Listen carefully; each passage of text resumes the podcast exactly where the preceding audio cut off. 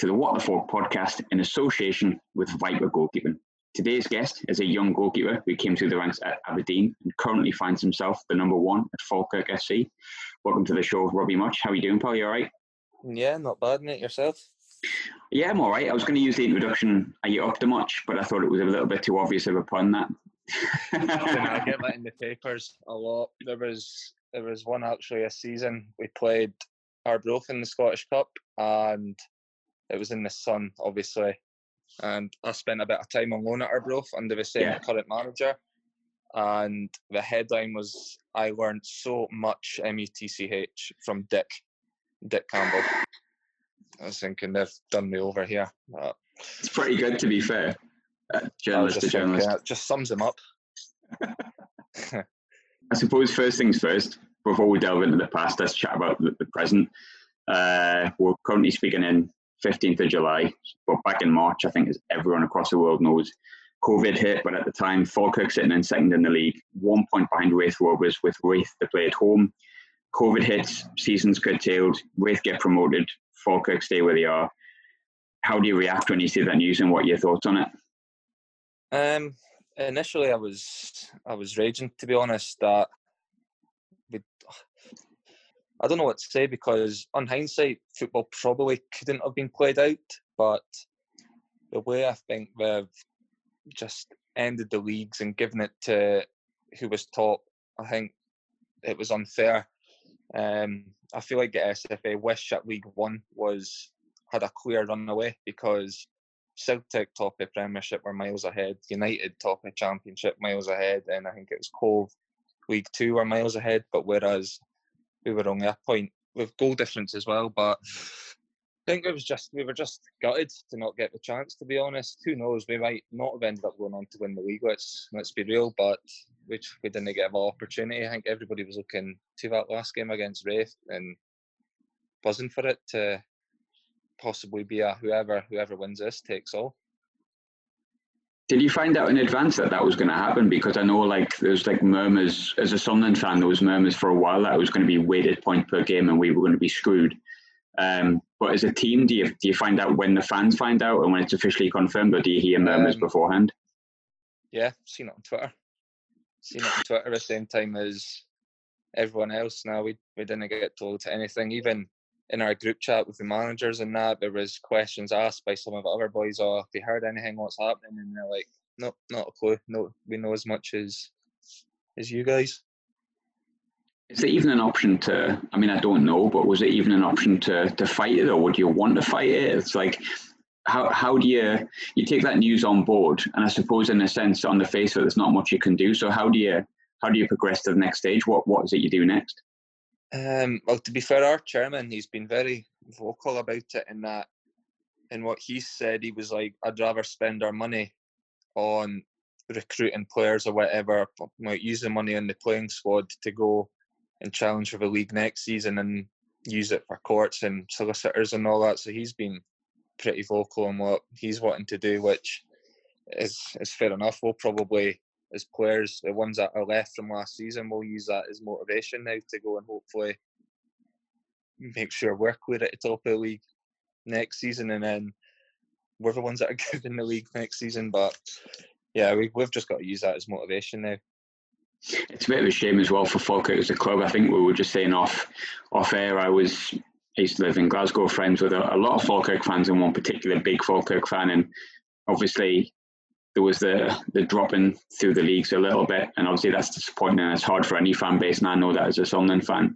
But it felt like there was like something coming back up. There was even a period I think where it was almost a takeover by someone who tried to take over Sunderland. I think it was Mark Campbell at the time tried to take something over. That hasn't really worked out. Um, probably for, from a Falkirk fan's perspective, it seems that they're quite happy about that. Um, so it's been a period of uncertainty that you got back on your feet, ready to go onwards. But like you say, you can use that as motivation, can't you? Moving forward, it definitely is. If that can't motivate you, what can? I suppose injustice always Yeah. motivates people, doesn't it? Yeah, well, exactly. Just as I said, that will be the motivation. Well, for me anyway, for next season, obviously, hopefully going back is number one after playing the majority of last season, That will be my motivation to not only stay in the team, but to to go back and hopefully win the league this, this year round. I think since the decision itself, we've touched on it a little bit as well, but things have gotten quite wild within Scottish football. I suppose at the time of speaking, um, things are as they are. Teams are promoted the way they are. Teams have been relegated the way the way it was originally announced. But there's loads of rumours of like promotion overturns, court cases, and all sorts of stuff.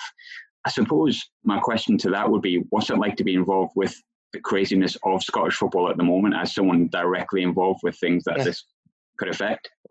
Well, a bit like that announcement. I, I know as much as the fans in that, eh? Um, yeah.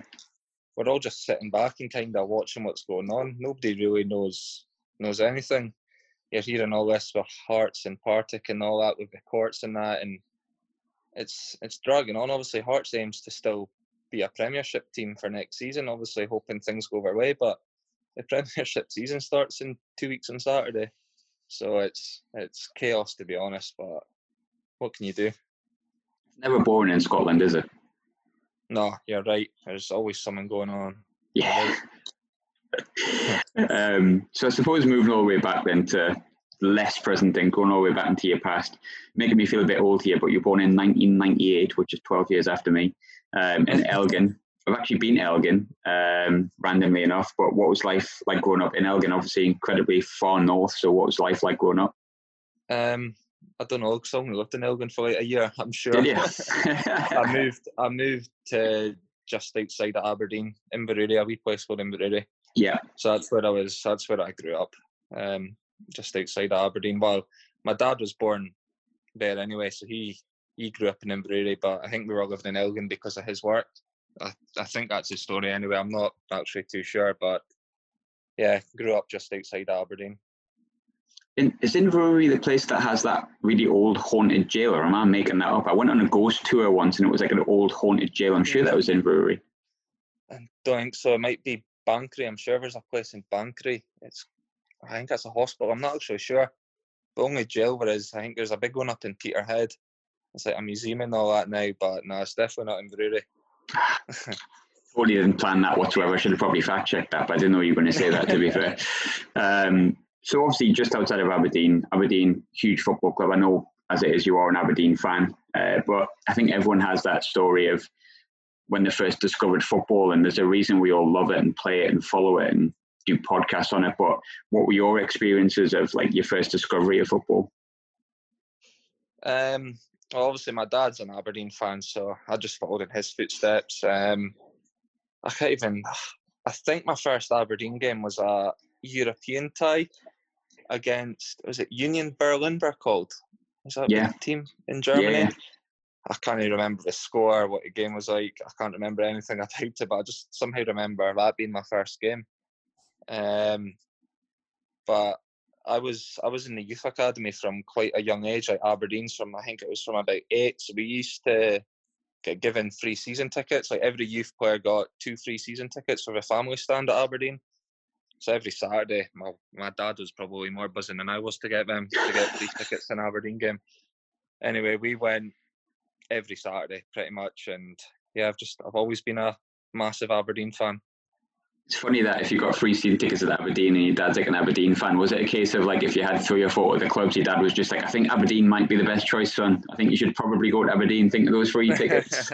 well, I always wanted to be an Aberdeen player, eh? and I, to be fair, I got up from when I was eight years old until I was 18, three years full time as well. So only level didn't play at was first team, which is obviously gutting, but who knows?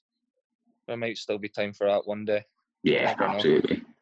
You know, yeah, you mentioned before about you went there when you were eight, and I was reading that, and obviously when you're doing that research on people in their youth careers and stuff, a lot of clubs, no matter which either of person you're speaking to, tend to go to a club when they're about 11, 12 sometimes, and that's like really early. But eight year olds like incredibly early. So you know, who was it that decided that you were going to be a goalkeeper?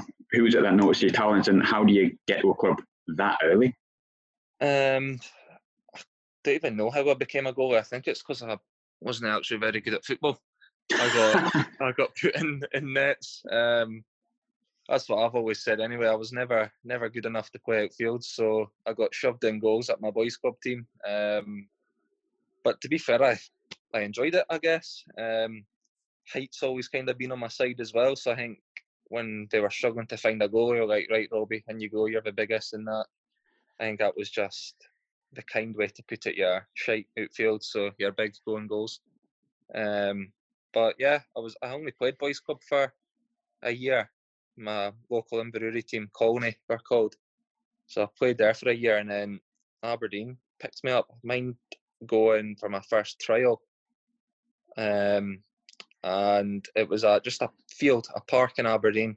I'll always remember that. Um, and there was a few few of us.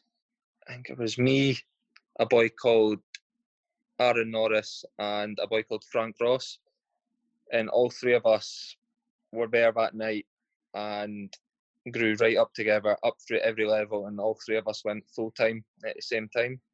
And unfortunately, that was Frank just released for Aberdeen just last week. Yeah, so that was uh, the last one of our little group remaining at the club that, that got released. But he was lucky enough; he got his chance at first team. He actually, I remember he scored a free kick against Rangers um, a couple of seasons ago, but he's been really hard done by by injuries. To be fair to him, but yeah, that was our our little group, and no, it was brilliant growing up playing with him week in week out and training with him and coming right through the ranks, and one of us got to play first team.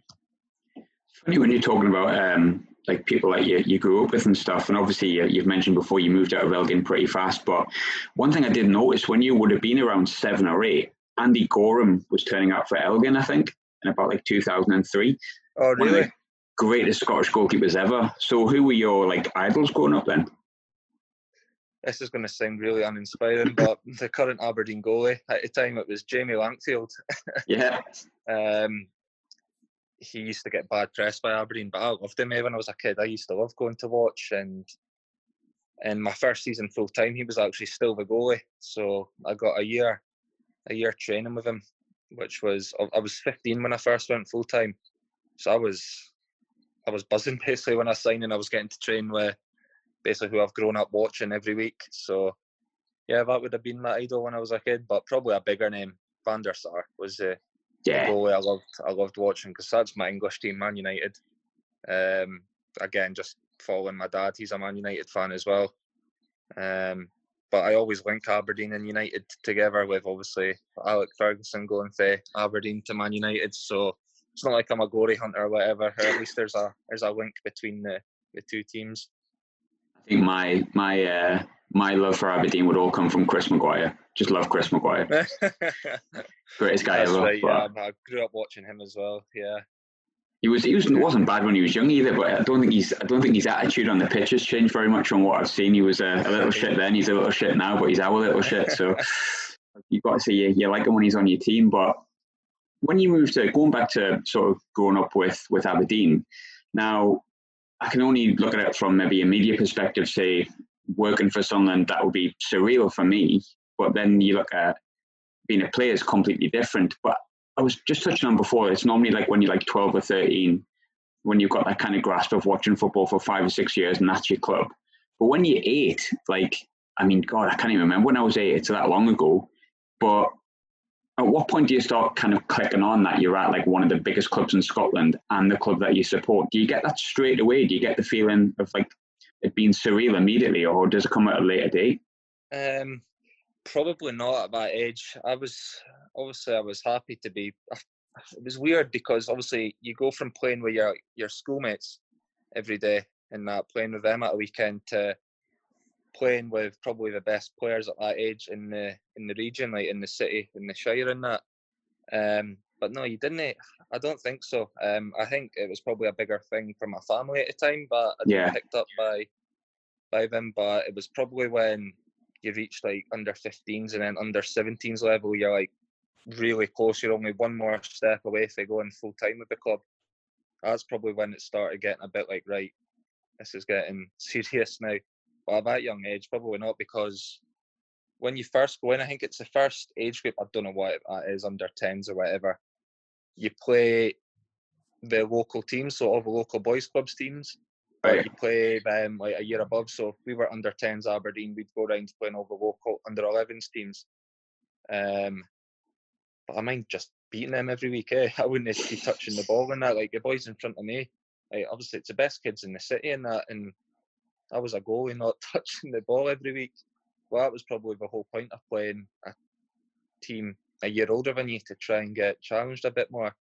But then I think it's after that you go and play like your Celtic, Rangers, Hearts, Hibs, and all that, all the other pro youth teams and that. And I remember our first, my first ever game against like a Prem team was against Celtic. It was only like 10 or whatever at the time. And I think we got scalped like double figures. And I was thinking, holy shit. I was an eye opener at like 10 years old, getting beat 9 0 or whatever at Celtic, your first ever game. And obviously, a goalie as a kid, getting nine past you, I was probably greeting in that after the game, no doubt. But yeah, that was it was good playing at that young age and that playing the big teams and playing for the team you support. When you come up against like the Celtic and Rangers and, and whatnot, and uh, you know other clubs, and, and Hamilton obviously at that level as well, have a, a great youth system. Yeah, um, I, I, always used to hate playing against Hamilton. They won the league they again, played, didn't they? I think like recently. That? I think they won the youth league again. I think recently. Yeah, they're, they're ridiculous. They, they from our under 10s to their first team, they play the exact same way. Absolute gang. it's a good idea, though, isn't it? I mean, that's one thing I should probably touch on. When you're coming through at youth level, I remember um, when Gus Poyet was at Sunderland, he put in this implementation that the way the first team played is the way that the under 18 should play. Does mm-hmm. it differentiate when you go through the levels? When you were at Aberdeen, did it go from like play this way to play that way to play? I mean, and obviously the managers change, but is there an idea of how they want you to play so you can progress to the first um, team? Yeah, I think it was probably different every level. So every year you change your manager. So there was like two managers or whatever for every age group, and they wouldn't change their age group. The players would kind of go up the managers. How how the club worked that out, I don't know, but it was however those current managers wanted you wanted you to play, and then they're obviously the ones making the decision for the next level. So under 12s managers, if they didn't like you, you wouldn't make it to the under 13s, and then so basically you've got to try and impress every every coach at every every level to make your way up. Would you prefer it that way to be like where you're learning? Technically, you could be learning like new tricks at every age group. Yeah. Or would you prefer the the continuity of like learning a style of football and sticking to it in a kind of Man City, Barcelona way, if that makes sense? Yeah, to be fair, I didn't mind it. I was getting new managers every season, but obviously being a goalie, I still had the same goalie coach and that, so it's probably slightly different from me. I'm still getting the same goalie coach every every year, but just different managers. So I didn't I didn't mind it to be fair. Who were your coaches growing up? Um, so it's all like youth academy coaches, but like the head of youth academy was Neil Simpson, so he's a massive Aberdeen legend in that. Um, and the goalie coaches in that were just again youth academy goalie coaches, but I've had them since I've grown up, um, and I've got a lot to thank them for, I suppose, because it was the same goalie coaches I've had the, when I first came in till when I left the club. So uh, Keith Patterson, his name is. He's he's local. Um, when he left Aberdeen, he actually went to Cove Rangers to goalie coach, but that's who I've probably got the most to give to. Um, is him because he was my goalie coach for probably about a decade, and obviously he's seen me growing up in that, and he still he still gets in touch regularly. He was actually at a few of my games for Falkirk last season in that, so it's good that I suppose when your youth goalie coach is still it's well, actually, it was a game we played Peterhead away, so pretty local game um, near Aberdeen. So he was at the game. We won three one, and after the game, he says, "Well done, Robbie. Good three points." Blah blah blah. And ten minutes later, I got a massive paragraph through my phone. He's like, "Right, I think you could have done this better. Could have done that better than that. Your kicking was good, but your handling could have been better here or there." So he's he's still wanting to wanting to coach me. What's the best bit of advice that you were sort of given growing up? Not necessarily by him, it could be, but from anyone. Um, just the, the cliche one. Just try forget your mistakes. I suppose it's even more so for a goalkeeper. You yeah. make a mistake, it's a goal pretty much. So it's dealing with that. It's the main thing, especially at a young age. Like you know, youth games and that, the scores are going to be seven each or whatever every Saturday.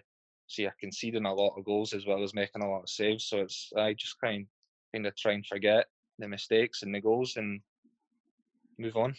It's quite a, I mean, it's the most lonely position on a football field, but I suppose if you're looking at that as a positive, as you're talking about growing up and stuff like that, I've always found like a lot of goalkeepers to be, I can't think of the word, but a bit crazy. Like they kind of have to be because they're kind of sticking their head in, their foot in all sorts of places. Got to be really, really brave. But I mean, I've had we've had Thomas Sorensen, I've had Paddy Kenny on recently. Um, if we're talking goalkeepers union on the show, and especially Paddy Kenny's got some great stories about like bravery and getting stuck in and stuff like that, but also mental toughness that came with it. Um, in the sense that if you do make a mistake, it's remembered for like weeks. And there's the likes of like mm. Peter Enckelman, I think, played for his country for Finland, but he gets remembered for like letting the ball go under his foot in the derby game. So yeah. when you're a goalkeeper and you make a mistake, growing up being that goalkeeper and being like that lonely position on the pitch, does it make you like grow up a bit faster mentally because you have to kind of just chuck those mistakes out of the way? Yeah, yeah, you could say that, I suppose, but I've never known any different. I've just always been a goalkeeper, so yeah. As, as I said, I, I know no different. Um, I think that mis- mistakes happen. You say that you, you look at De Gea or whatever. Every goalie in that Premier League this season will have made a mistake. So it, it just comes with the job. It's just how you've got to react to it, I suppose. I've like I had a good season last season for Falkirk, but yeah, I've made a bunch of mistakes that probably maybe don't get noticed as much because performances kind of overtake that. But I notice them, and my goalie coach notices them, and that's when we sit down after every every game and, and go over. I say I could save a penalty, get man of the match, but we'll sit down and we'll we'll go over all the mistakes that I've made in that. And I think that's good, especially when you're young, because if you sit down and actually review what you're doing, you tend to make their mistakes less, less yeah. after you actually sit down and watch yourself, watch yourself doing it. So, no, you, you're right. It is a lonely position, but that's why, that's why it's called the union, I suppose, isn't it? You've got your goalie coach and that. Even even the other goalies at the club, they, they support even if they're not playing in that. So I like Cammy Bell and that. I was I was playing ahead of him for a bit of the season in that, and he was brilliant with me. Even though obviously you want to be playing, he wasn't in every every game in that. He was in training. He's he's brand new with me, and he's obviously he was an experienced goalie compared to me. And he's it was like having two goalie coaches, the actual goalie coach, plus training with him. So it's good when you've got a good wee group around you. Talking about like when you're you're working under goalkeepers, one thing I've always sort of wondered. So there's the goalkeepers union. There's only one position that's on the pitch. Cammy Bell was one I was thinking of. Cammy Bell's obviously played at Rangers, he's played at Killie, he's played at SPL clubs. It's like a young 21 year old, 20, 21 year old goalkeeper comes in, takes his place. It feels like goalkeepers themselves genuinely do have that goalkeepers union where there is a good friendship, there's sometimes room together. Even if one of them is like out near the one and they want to play and everyone wants to play, it's almost like uh, because you play that position and because you understand the position and you understand there's only one position on the pitch, there's no real, well, there is competitiveness, but how do you keep it competitive and friendly at the same time? Because goalkeepers seem to have that knack of being able to be friends with their nearest rivals. Um, tough question, actually. if you're if you're pissed off and you're you're not playing that, you would never ever take it out on in training with other goalie with your goalie coach. If you want answers, you go you go knocking the manager's door or whatever privately yeah. without anyone knowing, I suppose. But you would never show it or or take it out. Say like you're doing a warm up on a Saturday. We shake hands, give everyone a hug in that before before the game, and it's it's no different if you're on the bench or if you're playing. Everyone's there trying to get the same thing, three points and a clean sheet, I suppose. So no, it's obviously the first quarter of the season I didn't play and I was thinking, shit, I'm 21. I've only got a year left of my contract and that, and I'm not playing um, in League One at this age and that. Um, what what do I do? So there was like serious doubts. What was what was I going to do in the January transfer window? I was I was thinking I'm going to have to try and get out of here, otherwise my career could be in serious jeopardy. Eh? But I managed. I was lucky enough to get in the team in that, and I was thinking, oh no, this could probably upset him morale at training or whatever with with the goalies. But as I said, Cammy was he was brilliant when when I got in the team in that, and you you wouldn't know. Um, he was wanting to like really play like towards me. He was he was so supportive in that, and it was actually it was a game. I think our goalie coach was ill, so he couldn't make it to the game. So it was just me and Cammy, and it was one of the first games I was in in the team. So he took my warm up in that. But as I said, it was like having another another goalie coach. He was he was brilliant. One of the goalie coaches you had, I think, I could be wrong with this and you can correct me on it, but you I think 2017, 2017, 2018, when you were at Aberdeen, was it Jim Leighton you were working under? Yeah, so uh, three years full time at Aberdeen, and my first year full time it was Jim Leighton. How good was he? He scared the shit out of me. Why? I, he, he scared me. I was, I was, I was probably soft as shite. To be fair, I was only fifteen when I went full time, and I wasn't used to it. Um, but no, he was he was a good goalie coach, and obviously the career he's had, eh, however many caps for Scotland, played for Aberdeen, played for Man United, and all that. Um, probably nobody better you could get as a 15 year old going in full time. But yeah. no, he, he did scare me. I, I will admit that. but that's probably what you need. He, he was probably doing it on purpose. Um, mental toughness and all that as a kid. Um, he was no, he was he was good, and I think he left Aberdeen just before the end of that first season. I was full time, and it was a couple of years later. I think I was 18, and I got into the Scotland 21 squad. Yeah. And he was the Scotland 21's goalie coach. So I hadn't seen him for a couple of years. Obviously, like your national team's 21s, it's mostly full of first team players. Um, so when I first met him again after getting into that squad, it, he was totally different with me.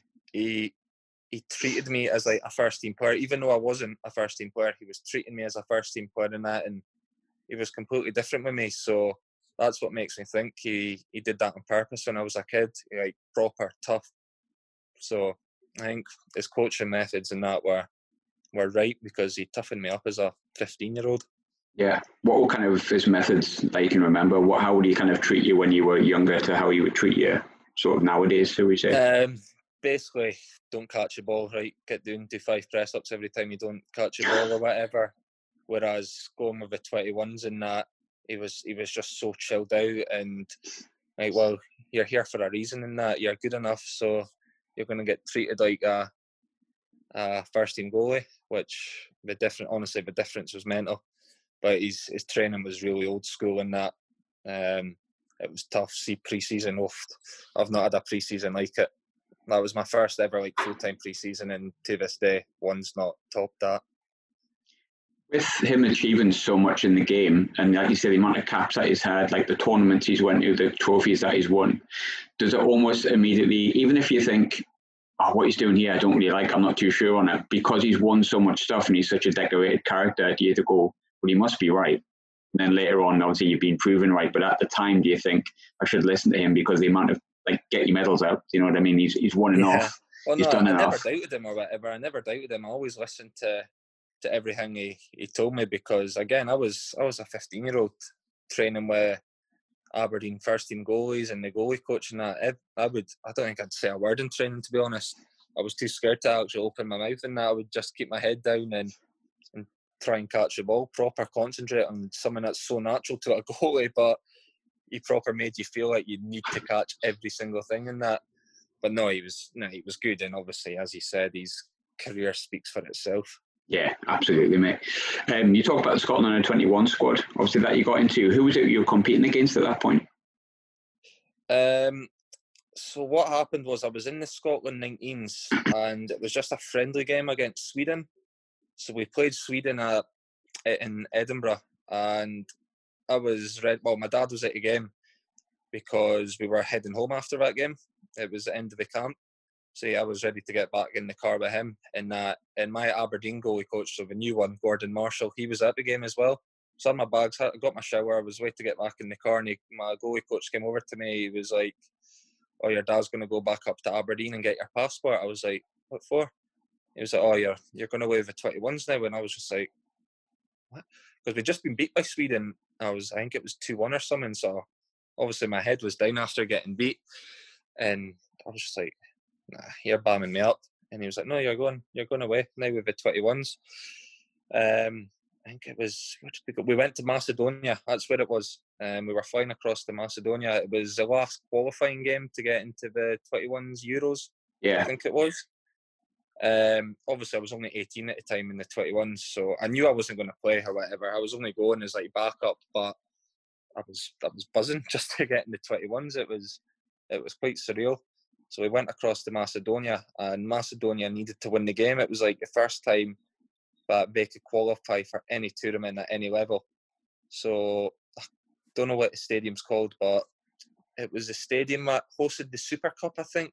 Yeah. A couple of years ago, Real Madrid, someone, I can't mind what game it was, but anyway, it was that stadium. So it was a 20,000, 25,000 seater stadium we were in playing. And honestly, the whole of Macedonia turned up to the game for, a, for a 21s game.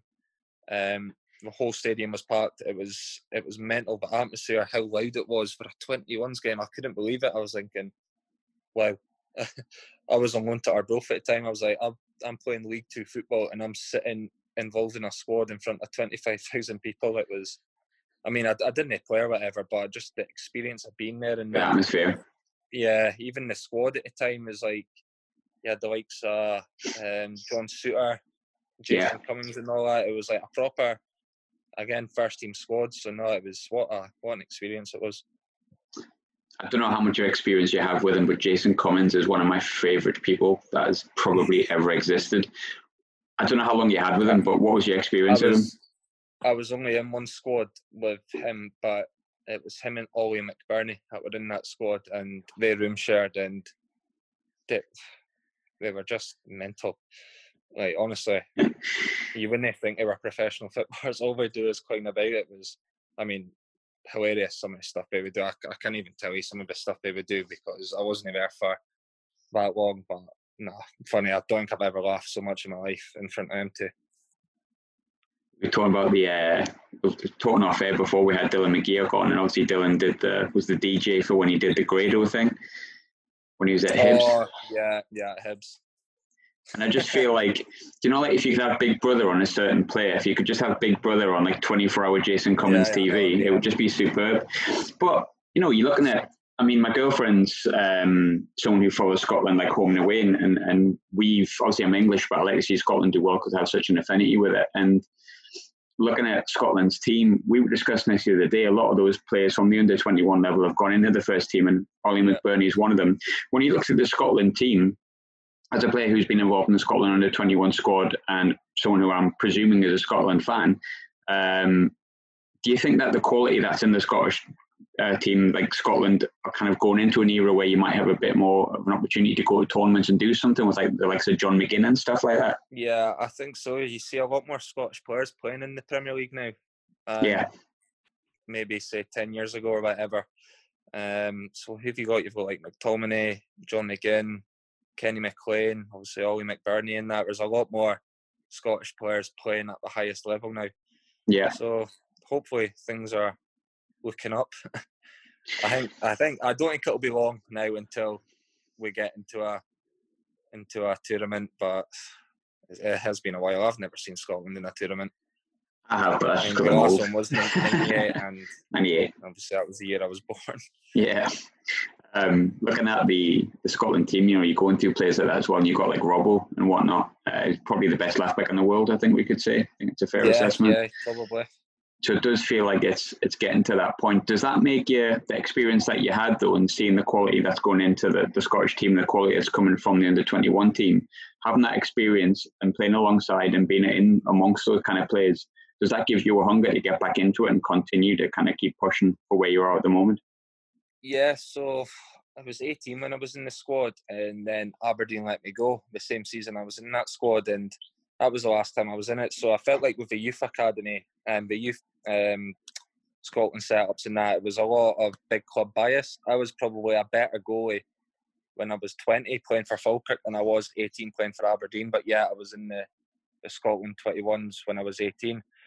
Um, unfortunately, I'm too old now for the 21s. Um, but yeah, obviously my ambitions to one day play for Scotland. I think like any other Scottish player will say the same. So obviously I need to just keep working hard, I suppose, and who knows, one day maybe. You know, you touched on before about um, how you feel you're a better goalkeeper at Falkirk at 20 than you were at Aberdeen at 18. There was, we, we sort of talked about already slightly, but you moved to Arbroath in January of 2017. There's also been loans at Dumbarton and I can't pronounce this, but is it Deronavale? Deveronvale. That's the, that's what I meant. Um, um, almost every player that I've spoken to that has gone on to have a successful career has had a really good loan spell when they were 18, 19, 20. So, how important are loan moves to your progression as a young player? Yeah, massive. It was an eye opener when I went to Arbroath. So, the season before that, I had a nine month long injury. Uh, done my kidney and I, it was a 50 50 in training. And it was actually Frank Ross, who I mentioned earlier. He absolutely done me a belter in training. So my kidney, let's keep it simple. My kidney burst open. My the one Jesus on my Christ. So I was I was bedded for like six months or whatever for that, and I was out playing football for nine months. It was it was brutal. But I mind coming back after that injury, and I played a bounce game for Aberdeen Twenties away to Dundee. And after the game, my goalie coach came up to me and says, "Right, you're going on loan next season." So came back in for that pre-season. Uh, twenties were away to Port- Portugal, I think it was, for a pre-season tour, and I got told to stay in Aberdeen because I was going to Arbroath to train with them, and I was thinking, oh fucking hell, there's a bit of a difference between going to Portugal and training and going right in the, the coast to train with Arbroath, but no, for development wise, it was it was miles better doing that. So I went to Arbroath for the first half of the season, um, but no, massive eye opener. Um, I was 17 at the time when I went, and my first game, I played really well. Um, and after that, it probably wasn't the best of loan spells for myself. It was just not what I was used to playing men's football in that. Um, Arbroath fans probably don't like me because I'll be honest, I wasn't great when I was there. I wasn't bang average. I was nothing special, but it was such an eye opener playing men's football, just which I wasn't used to. And that loan spell up 15 games or whatever I played, I reckon that's probably what sent me on my way a bit. Playing yeah. that men's football at a young age, it, it was massive in my development. Do you know when you're talking about like um, Scottish football at that level? Like, I used to love going to not just SPL games. I used to love going to like League One, League Two games if I could get to them when I lived up in Scotland. And I've got to be completely honest, it wasn't always for the quality of football, it was for like the crack in the stadium because it was just yeah. vicious but funny. What's the best slash worst insult that you've ever had thrown at you from the stands? Oh, put me in the spot there. Um, There's always a few. It's not even a bad insult, but we played um, a junior team in the Scottish Cup this year. It was on TV for some reason. Don't know why that game was on TV. I think it's because there was only like four miles between the two places. Yeah. But we played them, and I was doing the warm up, and there was there's a bunch of bunch of kids in that behind the goal, right? And they were just going, "Hey, much, much." I'm like, "How the hell do you even know who I am?" It's like you're an Aberdeen reject, Aberdeen reject, and that. And I was like, "Fair play to you for doing your research and that." I've never, I've never really had anything vicious, to be fair. Just just banter, to be fair. It's just next I, level, isn't it? I like the games yeah. where uh, obviously we were playing at a juniors ground and it was so tight. So we're honestly like they could put their hands out and touch you if they wanted to. But I like grounds like that, eh? When they're like right on top of you and that, and you can hear everything we're saying. I think it's ace. Yeah, I mean it's it's kind of the to me it's the, the beauty of Scottish football. Like the, my favourite ground in Scotland's Tynecastle because you're literally right on the players. Yeah, like you're almost falling on them. Good.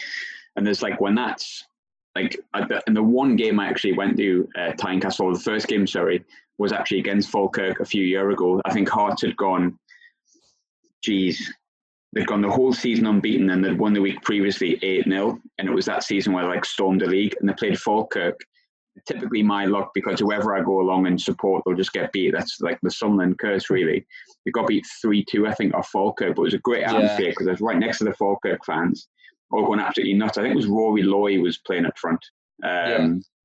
And like, there's a lot of grounds in Scottish football, like you say, where like you can hear absolutely everything, and there's yeah. just there's a special. It's it's always really harsh, terrible stuff you hear, but it's always took in the best way. And I always find like the insults that just come from like Scottish fans is just better than any insult anywhere else. Yeah, it's, it's good. I, I, do like Tynecastle. I've never I've never actually played there, but um, I've done the warm up for Aberdeen there yeah. before, and I found that when you're on the pitch and that everyone's so on top of you. And no, I'd, I'd agree. It's one of my favourite stadiums as well. Cracking stadium, absolutely cracking stadium. Um, one thing I wanted to sort of touch on with uh, your loan move, you talked about Arbroath already, but you won the league when you were at Arbroath, didn't you? Well, I was part of the squad that won the league, so I got recalled in January. Um, so I played enough games to get a medal, but I'll take it. So I, I, do have a medal from from playing with Arbroath um, that first half of the season. Um, but so no, even though I was average, I still had a couple high moments. As I said, my first game, it was actually it was a four years ago today. It came up on Twitter today. We played Dundee United live in the TV in that BT Sport. Um, we drew one one with them. Um, I got man of match and all. I got interviewed live on BT Sport and that, and that was my first senior game of football. I was like, wow, um, that was probably the problem. Where do you go up from that? It was all yeah. kind of down downhill from that. You can't really get much higher than that. But no, yeah, that was probably the highest point I had in my Arbroath career was was that first game. And funnily enough, start of last season with Falkirk, the amount of players that are currently at Falkirk last season that played in that game is mental. So you had the two managers at Dundee United, you had the goalie Cammy Bell for United, you had Paul Dixon, Mark Durnan, Charlie Telfer, Aidan Connolly. You had seven players who, well, seven people that were part of the club at Falkirk last season that were part of that game. So it kind of weird how it all all worked out, and then obviously by your by your teammates. Talking about Falkirk itself, obviously we touched on a little bit earlier about current circumstances, but all in all, I think Falkirk are back on the, the upward curve from what's been admittedly a few difficult seasons. Um, how have you found Falkirk? Like, how are you finding the place, the city, the fans, the club since you've moved? Um, no, I'm really really enjoying it. It's three years I've been there now. Um, last season was probably my breakthrough season. You can say my first season I played five games in the championship. Um, last season, well, the season before the one that's just finished was a complete write off for myself. Um, and obviously last season was my breakthrough. But being in the team every Saturday, what a difference it makes to your confidence and your morale and that. And I loved every minute of last season. Um, even though it wasn't the way we wanted it to finish. Last season was brilliant, and the fans have been really good to me. To be fair, um, since I've got in the team, I feel like I've I've done well enough to earn their support in that. So no, I really, I really did enjoy last season. How does it feel being at a club like Falkirk, who I think are probably, and I don't mean to offend any other club here, but probably the league and the position that they're in at the moment is probably not befitting of Falkirk's history.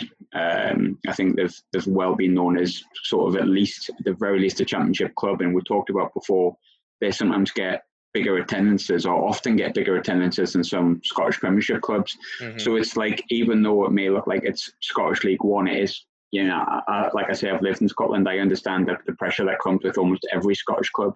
So being 21, being the first team goalkeeper with a club that's gone through a difficult time and now back on the upward curve, is it in a good way quite pressurised from playing for a club like Falkirk with big expectations in the league they're in? Um, well, yeah, the fan base is massive in that, um, and they're not quiet where they know they want the club to be, and yeah. more of the board. To be fair, the board often came out and said this is a Premiership club. This club should be in the Premiership. So yeah, you could say there's a bit of pressure on us, but obviously the players' aim the now is to win League One, and then the next step is to look up. But ultimately, yeah, I'd love to be able to get a club to well be part of the team that gets the club to the Premiership. Obviously, right now we've only got about a dozen signed players, so we're a wee bit off that. But yeah, that that is you could say my aim as a Falkirk player is to get them up the leagues again. Um, I've been part of the club that got relegated. I didn't play that season, but I was part of it, and the change, it's ridiculous. So I'm actually the longest serving player now, and I've only been there three years.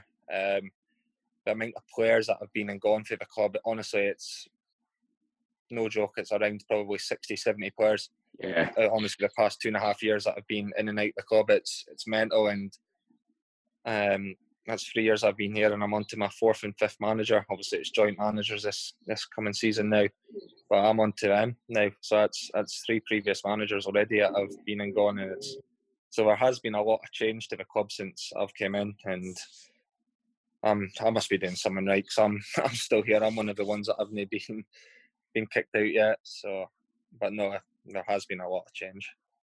Talked about the management. Then obviously there is two managers at Falkirk at the minute, and I was going to ask, you know, how would that differ to having like a normal manager? But when we spoke before about the the youth levels, and that you were saying there's always more or less two managers that you had at youth levels, is that so? It's is it not that unusual having two managers then at a um, first team level because of that? I don't. I don't think it is. Um, that isn't weird anymore. Um, even you probably don't see it as fans, eh? But like when it's just a manager and an assistant manager, you you tend to find that assistant manager takes the majority of the training anyway. So there's not much difference to both of them having the title as as a manager. It's it is pretty normal. But Lee Miller, he's one of the managers. He he played for Aberdeen, so I've grew up watching Yeah. Lee play play football and my first season at Falkirk, as I said, I only played five games, but Lee was at the club as a player my first season. So I've played with him, watched him, and now he's my manager. Um, so I think it's for me personally, it's good because both of them really rate me, which which is good. It's what you need as a manager because you often find it's a game of opinions. Um, so the previous manager, I don't think he thought much of me, whereas these current ones have came in and have thought the world of me, which is which is brilliant for me and my development, I suppose. What are they like as people? Yeah, good. Um, just like one of the boys in it, like in changing room, they're, they're good crack. They know when to be serious on a Saturday and that, and they know when to have have a laugh with the boys. We've got a really good mix, and from when they came in in October, it it was it felt like a kind of a turning point in the club. Um, the morale the place kind of just went up up a level, and everyone was just enjoying their work and enjoying playing on a Saturday and that, and the results kind of came with that. I think we've only lost two games, maybe maybe three, and one was Yeah. in the cup to a Premiership team in that. So since he came in, it's really been a turning point. I feel, and uh, I feel we would have went on to to win that league last season. So I suppose probably just to touch on and, and sort of final question, and we've maybe spoke about it already, so I'll, I'll try and reword the question as best I can. But um, hopes for the future, not just for for Falkirk, but also you individually. Obviously, you're still 21. There's as a goalkeeper, there's a good 20, 20 years left in you yet. So, Yeah. what is it if you know if we had this conversation in 20 years' time? What would you have hoped you have achieved? Oof, a lot, hopefully. World Cup, and short term, hopefully, obviously, staying in the team. That's honestly that's my aim at the minute is is staying in the team week in week out for Falkirk, and you take on a step. It's winning leagues with Falkirk, and then obviously it's it's hopefully getting a a big move somewhere, making the club money, out a transfer fee or whatever, and obviously just constantly working up that that ladder, you could say, and getting to as as high as I possibly can. Obviously, it might just be dreams; it might never happen. But at the minute, that's my aim is just to play at the highest level I possibly can. Like some some people might look at that right now, especially that Arbroath fans, and think he's off his fucking nut. But honestly, that's that's that's my aim is to make it as high, high as I can. Perfect. Robbie, thanks very much, mate. Great chat. Not a problem.